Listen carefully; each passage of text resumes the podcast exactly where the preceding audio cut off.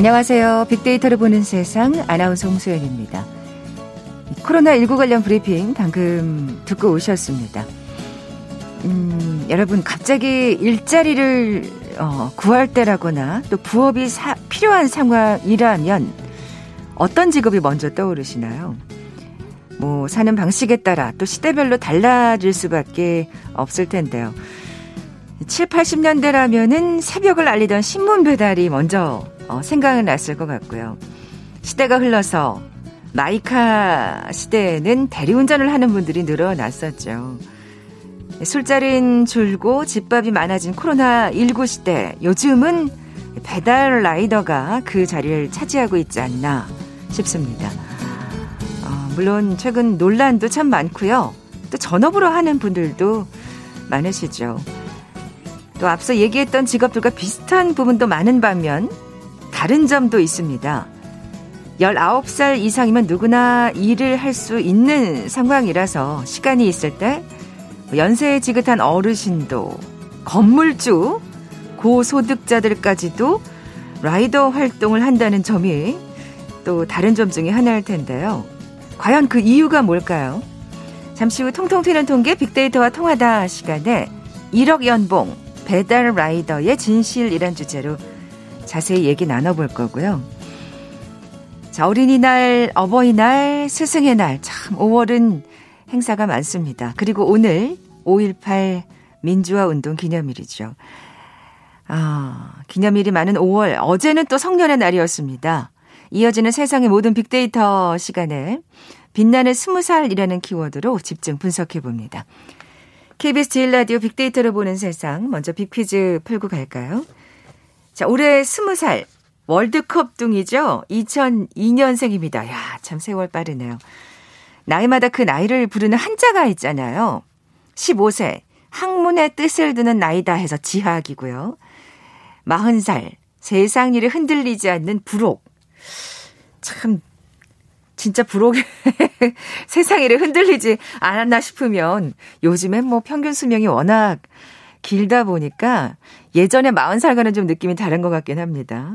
자, 그리고 육십일 세는 태어난 간지의 해가 다시 돌아왔다는 의미에서 환갑이라고 부르죠. 남자 스무 살은 비로소 갓을 쓴다, 약관이라고 하고요. 자, 여자, 꽃다울 방 해서 방년과 함께 아름다운 시절이라는 의미의 이 단어도 함께 쓰입니다. 스무 살 전후의 여성을 이르는 말, 무엇일까요? 보기 드립니다. 일 번 진갑, 이 번 묘령, 삼 번 미수, 사 번 백수. 오늘 당첨되신 두 분께 모바일 커피 쿠폰 드립니다. 휴대전화 문자 메시지 지역번호 없이 샵 구칠삼공, 샵 구칠삼공. 짧은 글은 오십 원, 긴 글은 백 원의 정보 이용료가 부과됩니다.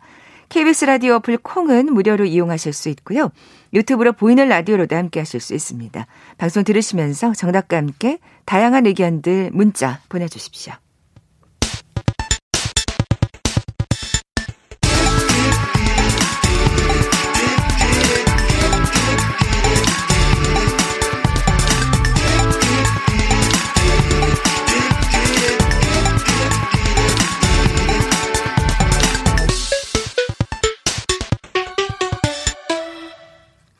데이터와 차트로 세상을 보는 시간이죠. 통통 튀는 통계, 빅데이터와 통하다.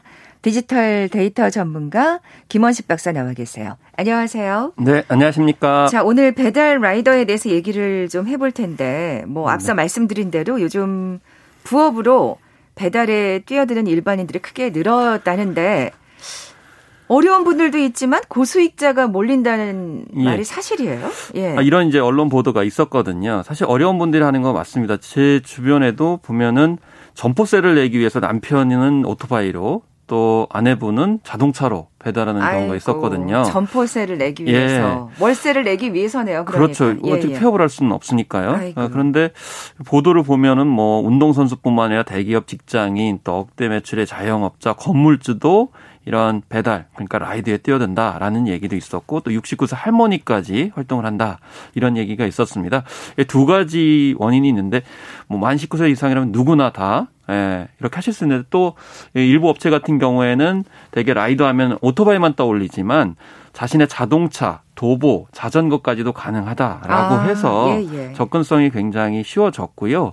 또 남은 시간을 활용해가지고 스마트폰 앱을 통해서 이제 실시간으로 자기가 맞는 동선에 맞게 하면은 어, 뭐 시간당 평균 수입 만 오천 원 훌쩍 넘을 수 있다. 그러니까 자기가 어떻게 동선을 짜느냐에 따라 가지고 수익이 이제 달라질 수 있다라고 해서 제 주변에도 실제로 시도하시는 분이 있었고요. 네, 이렇게 잘 짜시더라고요. 그러니까 사실은 어떻게 생각하면 이게 전업이 아니신 분들 같은 경우에는 좀 운동 삼아, 네. 뭐 취미 삼아, 그러니까 굉장히 막 열심히 뛰면서 돈을 벌어야 될 네. 그런 어떤 강박은 없으시니까 경우. 부담은 예. 없으시니까요. 네, 그래서 어. 이제 자기가 예. 집에 가지고 있는 뭐 자전거, 심지어 도보, 그러니까.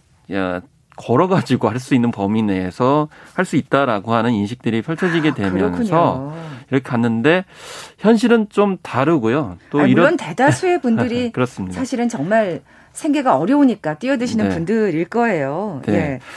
그래서, 그래서 요즘 그 배달비가 인하되면서 진짜 네. 또 라이더들이 많이 힘드실 그렇습니다. 것 같아요. 그동안에는 예. 쏠쏠하다는 의미가 어, 배달 기본료가 좀 높았어요. 한 업체 같은 경우는 기본 배달비가 오천 원이었거든요. 근데 이게 삼천백 원, 이천오백 원으로 삭감이 되다 보니까 이제 몇 달 전과는 좀 다른 상황이 됐고요. 가장 음. 또 달라진 점은 뭐냐면 전에는 묶음, 그러니까 한 번 갈 때 그 동선에 맞는 곳을 여러 건을 할 수가 있었어요. 그러다 보니까 이게 또 문제가 생겨서 그냥 한 번 갈 때마다 단건, 그러니까 하나만 배달하라 라는 식으로 줄여들게 되면서 네네. 이 시간당 수입이 이제 줄어들게 된 그런 상황이었죠. 그러니까 사실 이게 모든 배달업체가 네. 그런 건 아니고 그 굉장히 잘 이용하는 네, 그렇죠. 무슨 민족인 경우 말씀하시는 그래서 거죠? 그래서 한 네. 업체가 국내 업체가 하다가 이게 여러 업체로 다시 또 이제 확산이 되다 보니까 전반적으로 지금 아, 그렇습니까? 예, 예. 라이더들이 불만이 폭발하고 있다. 그런데 이탈을 했는데 지금 국내 또 최대 에스엔에스 업체가 이 배달 라이더 사업이 잘 되니까 뛰어들고 있어요.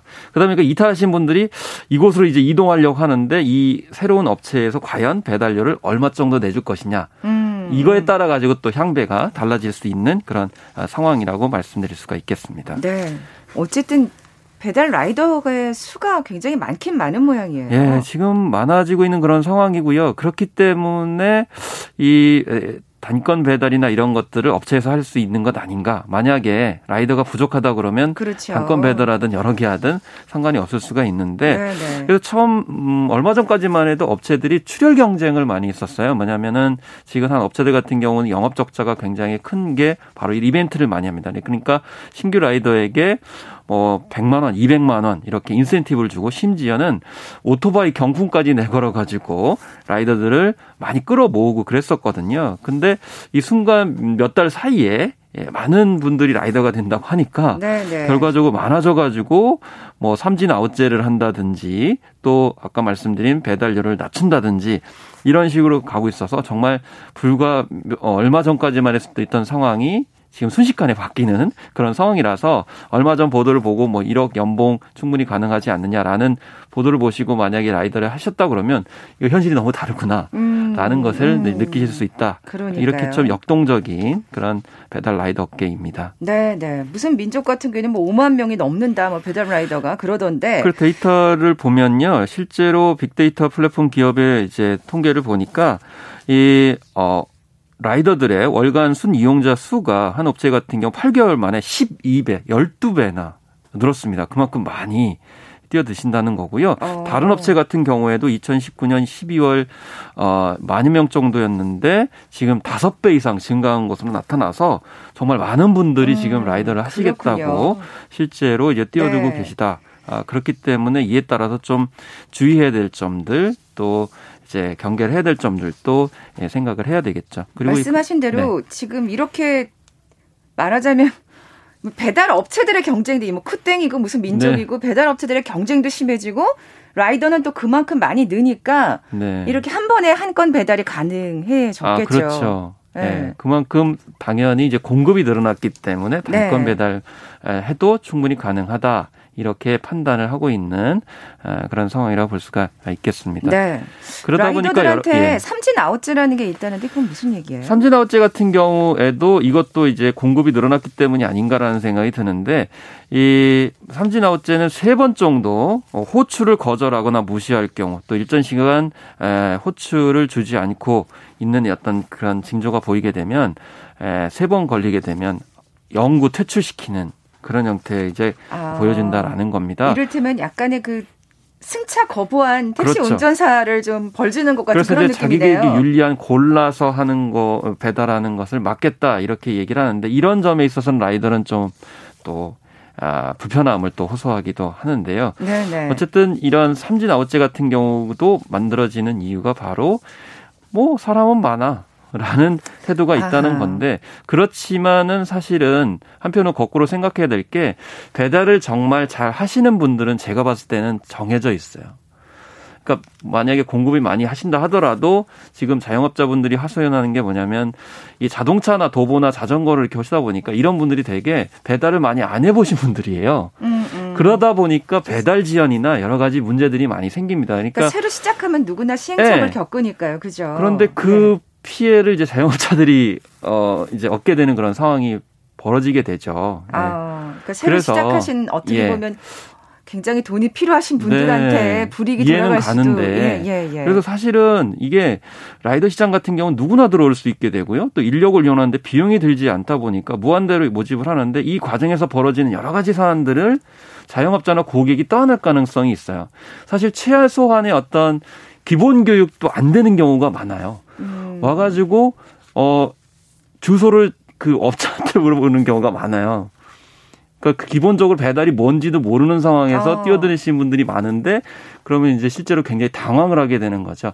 앱을 통해서 이제 주소를 확인하셔야 되는데 그 배달을 이제 물건 받으러 오신 데서 주소를 아, 물어보는 경우도 아까 있어요. 아까 지금 말씀하신 그 자영업자는 게 식당을 말씀하시는 네, 식당이라든지 거죠? 식당이라든지. 예, 예. 뭐 그런 곳에서 그렇군요. 그런 이제 너무 비용 없이 이 플랫폼들이 쉽게 라이더들을 고용을 하고 이득을 취하려다 보니까 그 피해를 식당 등의 자영업자분들이 피해를 아이고. 보고 고객들도 피해를 보기 때문에 이런 점에서 뭔가 좀 예, 어떤 지침들이 가이드라인이 음. 필요하지 않나. 아, 그러면 사실 이건 거죠. 배달업체에서 사실 책임을 져야 될 문제인데 그러니까 분명히 그러니까요. 분명히 예. 이거는 사전 교육이 필요하다는 생각이 드는데 또 이 와중에 그 배달업체가 라이더들한테 배달 음식 인증 사진 제도를 도입한다고 하는데 이게 이제 신뢰를 회복하기 위한 건데 이게 이제 두 가지 거지 유형이 나오거든요. 하나는 오배송 거지라고 제가 이름을 붙이겠습니다. 네네. 그리고 다른 건 이제 배달 거지인데 오배송 거지라는 게 뭐냐면 이건 고객들의 문제인데 어, 비대면이다 보니까 악용을 해가지고 다른 주소지에 음식을 배송시키고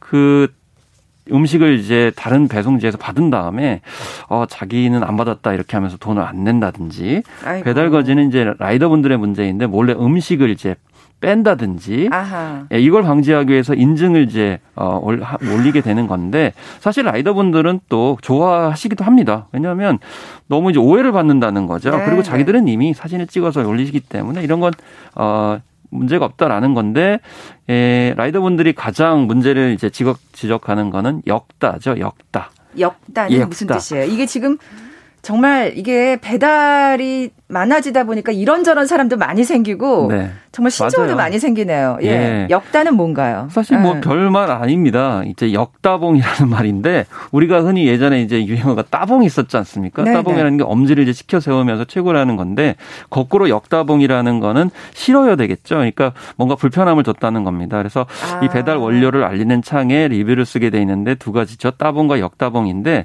문제는 뭐 따봉이라는 거는 문제 문제가 없지만 역다봉인데 이 역다봉의 기준이라는 겁니다. 이게 항상 문제가 되는 게 뭐냐면 책임 주체가 과연 배달하는 사람이냐 아니면 원래 배달의 어, 이제 음식을 포장한 사람이냐에 따라 가지고 다른 거죠. 그래서 음. 예를 들면은 늦게 도착했다라고 하면 당연히 고객분들 입장에서 봤을 때는 어, 늦게 왔으니까 라이더 책임이라고 생각할 수 있으시잖아요. 근데 이 배정이 늦어져 가지고 어, 자기가 맨 마지막에 배, 어, 배정을 받아가지고 자기 의사는 상관없이 늦게 하시는 경우도 있고, 또 음식 포장이 처음부터 잘못될 수도 있고 약간 셀 수도 있는데 그걸 배달하시는 분들한테 아하. 다 책임을 해서 역다봉을 주게 되는데, 이 과정이 하나도 소명할 수 없는 구조에 있어요. 참, 그러니까 이렇게 배달이 많아지는 만큼 뭔가 뒷받침되는 제도가 정말 예. 필요하겠다는 생각이 이, 드는데, 이런 거 모르셨을 경우에는 처음 이제 정말 뛰어드셨을 경우에는 아니 이게 무슨 말이야, 내 잘못 아닌데. 굉장히 억울할 수 있죠. 거죠. 아니 네. 그리고 또 사실 그렇게 또 평점을 잘못 받다 보면은 불이익을 당하는 경우가 분명히 있을 테니까요. 네네. 그 배달 플랫폼에도 에이아이 시스템이 도입되나요? 예, 요즘에 이제 에이아이가 굉장히 유행을 하다 보니까 예. 이 부분도 뭐 안 적용이 될 수 없다는 생각이 들기도 하는데, 그렇지만 현실이 좀 다르게 펼쳐지고 있습니다. 에이아이 도입했을 때는 최적의 배차를 해주고 최단 동선을 해서 그렇기 때문에 수입이 늘어날 것이다라고 하는데 거꾸로 됩니다. 배달 시간은 더 촉박해지고 동선은 더 멀고 험해지고 예, 어려워졌다는 건데요. 어, 가장 문제는 뭐냐면 이 에이아이가 그런 각 상황들을 반영을 하지 못한다는 겁니다. 예를 들면은 배달업은 점심 저녁 시간 같은 경우 또 궂은 날씨가 굉장히 어렵거든요. 그런 상황 속에서 화장실 한번 가기 쉽지 않거든요. 참으면서 일을 하는데 음, 그런 그렇죠. 사정들을 에이아이는 절대 반영을 해주지 않는다라는 거예요. 그렇죠. 에이아이는 인간이 아니거든요. 네. 예. 아, 참 그런 거 진짜 아쉽네요. 그런데 이제 중요한 거는 어 이제 그런 개인적으로 상담센터에다가 이런 사정이 있어가지고 예를 들면 내가 다쳤다, 그래서 당장에 좀 원활하지 않겠다라고 하면은 그 업체 측 상담원이 뭐라고 그러냐면 에이아이가 그렇게 판단을 했기 때문에 저희가 어떻게 할 수 없어요. 아하, 그런 진짜 라고 얘기를 하니까 참 무책임한데요. 예. 그래서 에이아이가 결국에는 책임을 회피하기 위한 업체의 어떤 수단이 돼가고 있는 거 음. 아닌가, 이런. 어, 현실도 있다는 점을 이제 네네. 말씀을 드리겠습니다. 여러모로 네. 정말 개선점이 필요하다는 생각이 네. 드는데, 마지막으로 짤막하게 한 가지만 더 여쭤볼게요. 워낙 이제 배달 라이더들이 늘어나, 늘어나다 보니까 오토바이 사고도 사실 좀 늘어나는 경향이 좀 있지 않은가 싶은데. 네, 그래서 앞서서 예. 굉장히 호황이다, 그래서 뭐 일 억 연봉이다 이런 얘기 나오고 있지만 현실은 좀 다르게 펼쳐지고 있고, 결국 에이아이든 아니면 그런 구조의 차원에서 빨리빨리 갈 수밖에 없는 그런 상황이다 보니까 결국 이 대부분이 오토바이로 배달을 하시다 보니까 사고가 지금 많아지고 있다는 겁니다. 그래서 오토바이 사고 사망자 세 명 가운데 한 명은 배달 라이더라고 아이고. 하는 또 어, 그런 조사가 있거든요. 그리고 그렇기 때문에 특히 조심하셔야 되는데 해마다 연평균 구 퍼센트씩 이렇게 늘어나고 있어서 조심하셔야 되겠습니다. 이 교통법규 또한 또 보완점이 필요하겠다는 생각이 듭니다. 네, 그렇습니다. 예. 네. 자, 통통 튀는 통계 빅데이터와 통하다, 디지털 데이터 전문가 김원식 박사와 함께했습니다. 고맙습니다. 네, 감사합니다. 잠시 정보센터 헤드라인 뉴스 듣고 돌아올게요. 정은경 질병관리청장이 코로나십구 백신 이상 반응을 호소하는 국민청원 답변에서 일상 회복을 위해 접종을 받아달라고 거듭 요청했습니다. 한국 정부가 지난 십삼 일 발표한 반도체 산업 육성 정책인 K-반도체 전략에 대해 미래 안보와 독립을 구축하기 위한 전시 수준 노력이라는 평가가 나왔습니다. 민간 시세 조사업체 통계 기준으로 올해 시도별 아파트값 상승률이 가장 높은 지역은 인천으로 나타났습니다. 시군 구별로는 경기 동두천시의 상승폭이 가장 컸습니다. 서울의 공공재개발 사업에서 공급되는 공공임대주택의 비율이 전체 가구의 이십 퍼센트 이상으로 정해졌습니다. 일반 재개발의 공공임대 비율 십오 퍼센트보다 오 퍼센트포인트 높습니다. 지금까지 라디오 정보센터 조진주였습니다.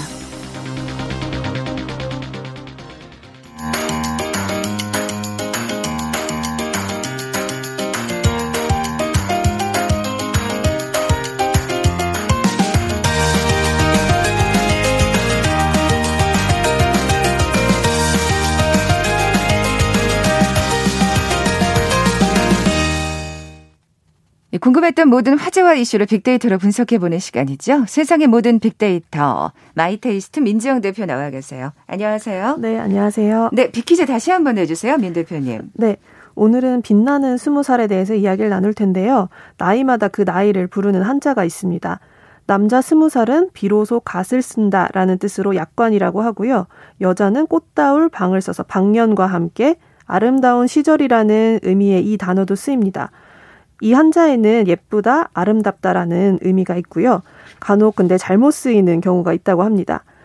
스무 살 전후의 여성을 이르는 말 무엇일까요? 일 번 진갑, 이 번 묘령, 삼 번 미수, 사 번 백수. 네, 간혹 잘못 쓰이는 경우라고 하면 사실은 이미 앞에 나이를 밝혔는데 묘령의 여인이라고 한다. 어머, 어떡하지요? 생방송 티가 났네요. 제가 네. 이 방송하면서 한 서너 번 이런 실수를 한 것 같아요.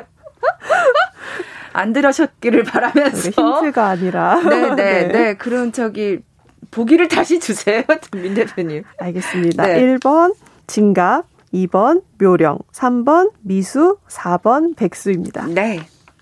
죄송합니다. 다시는 이런 실수가 없도록 하겠습니다. 자, 오늘 당첨되신 두 분께 모바일 커피 쿠폰 드립니다. 휴대전화 문자 메시지 지역번호 없이 샵 구칠삼공. 짧은 글은 오십 원, 긴 글은 백 원의 정보 이용료가 부과됩니다. 아, 콩은 무료로 이용하실 수 있고요. 유튜브로 보이는 라디오로도 함께하실 수 있습니다. 야, 진짜 제가 앞서 예고를 해드리면서 세월 진짜 빠르다. 그러니까요. 나는 그만큼 나이를 먹었구나 하는 걸 또 실감한 게 네. 월드컵 둥이들, 그러니까 이천이 년생들이 이제 성년이 됐네요. 네, 맞습니다. 예. 그 만 십구 세가 되는 그 진, 진정한 성인이 되었음을 기념한 성년의 날이 바로 어제였는데요. 사실 그 역사가 고려시대나 조선시대 기록에도 남아있을 만큼 오래됐다고 합니다. 아. 예전에는 뭐 처음으로 어른들의 평상복을 입히거나 상투를 틀고 비녀를 꽂는 방식으로 뭐 그 의미를 알도록 했다고 하는데요. 그 우리가 기념하는 성년의 날은 천구백칠십삼 년에 최초로 지정되고 천구백팔십오 년에 지금과 같이 오월 셋째 주 월요일로 정해졌는데 야. 이렇게 뭐 성숙한 인격체로서의 성장을 기념하는 성년의 날을 우리는 요즘 뭐 가족이나 친구, 연인들과 기념을 하고 있죠. 그렇죠. 네. 예, 진짜 오, 이렇게 오래된 줄은 또 몰랐네요. 어, 저 이때만 해도 뭐 향수? 네. 뭐 스무 살. 그러니까 스무 살이니까 뭐 스무 송이의 장미 뭐 이렇게 받았던 것 같은데 요즘 트렌드는 어떻습니까? 네, 뭐 사실 저도 마찬가지였는데, 네, 네, 뭐 매년 성년의 날 일주일 전부터 검색량이나 언급이 증가하면서 어떻게 기념할 것인지 고민을 하는데요. 사실 뭐 여러 가지 선물도 있지만 대표하는 선물로는 역시 장미꽃이나 향수가 여전히 아, 그렇군요. 있다고 합니다. 변하지 않았군요. 네. 이 트렌드는. 예. 그 장미꽃의 꽃말이 열정인 것처럼 젊은이의 열정을 기념한다. 그리고 이제 좋은 향처럼 다른 사람들에게 좋은 기억이 좋은 이미지로 남기를 바란다라는 의미도 있고요.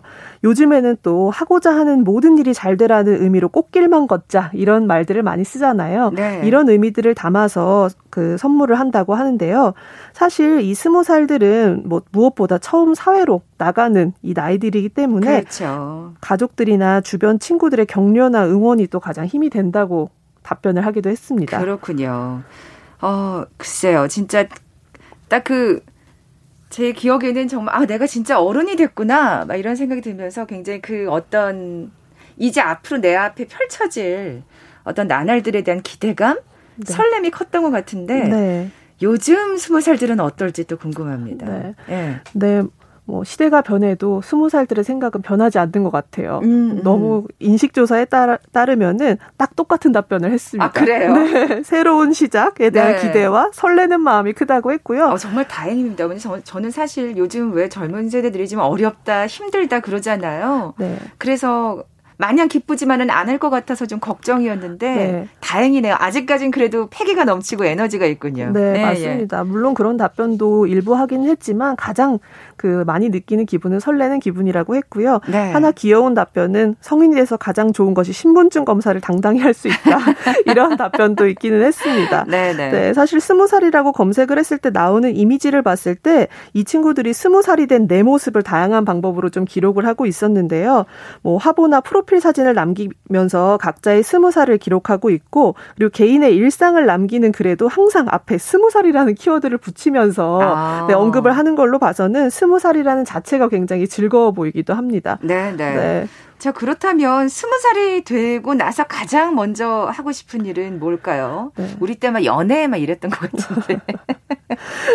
네, 요즘 친구들은 일단 답변을 내가 혼자 무언가 하고 싶다. 나는 오. 독립적으로 여러 가지를 하고 싶다라는 답변을 많이 하더라고요. 네, 네. 물론 뭐 돈을 모으는 것, 돈을 버는 것도 마찬가지지만 뭐 여행을 가더라도 부모님이나 다른 어른들의 도움이 없이 스스로 하고 싶다라는 이야기를 많이 했고요. 음. 내가 직접 한다는 그 자체가 무슨 일을 하든지 특별함을 느낀다라는 이야기를 많이 하고 있었습니다. 근데 스무 살에 대한 로망이나 환상이 컸는데 현실적으로는 스무 살이 돼 보니까 별거 없더라라는 이야기도 많이 있었어요.